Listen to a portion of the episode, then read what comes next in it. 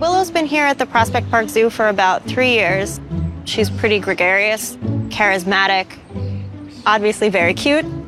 She is just a lot of fun to work with. In the wild, red pandas would spend a lot of time up in trees. Red pandas are endangered, so it's important that we breed them to help keep our population in zoos healthy.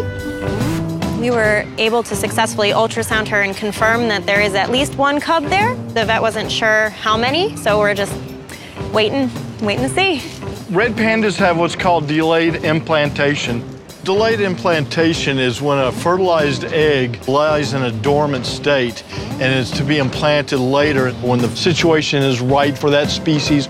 So we don't know exactly when that happens, and that's why we don't have an exact date for birth. Habitat destruction is really impacting red pandas in particular, so to have a birth of a red panda is really important. Willow's been here at the Prospect Park Zoo for about three years. She's pretty gregarious, charismatic, obviously very cute. She is just a lot of fun to work with. In the wild, red pandas would spend a lot of time up in trees. Red pandas are endangered, so it's important that we breed them to help keep our population in zoos healthy. We were able to successfully ultrasound her and confirm that there is at least one cub there. The vet wasn't sure how many, so we're just waiting, waiting to see.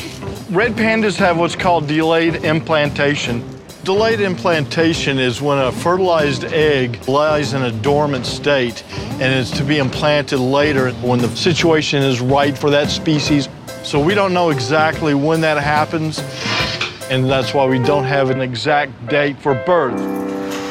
Habitat destruction is really impacting red pandas in particular, so to have a birth of a red panda is really important.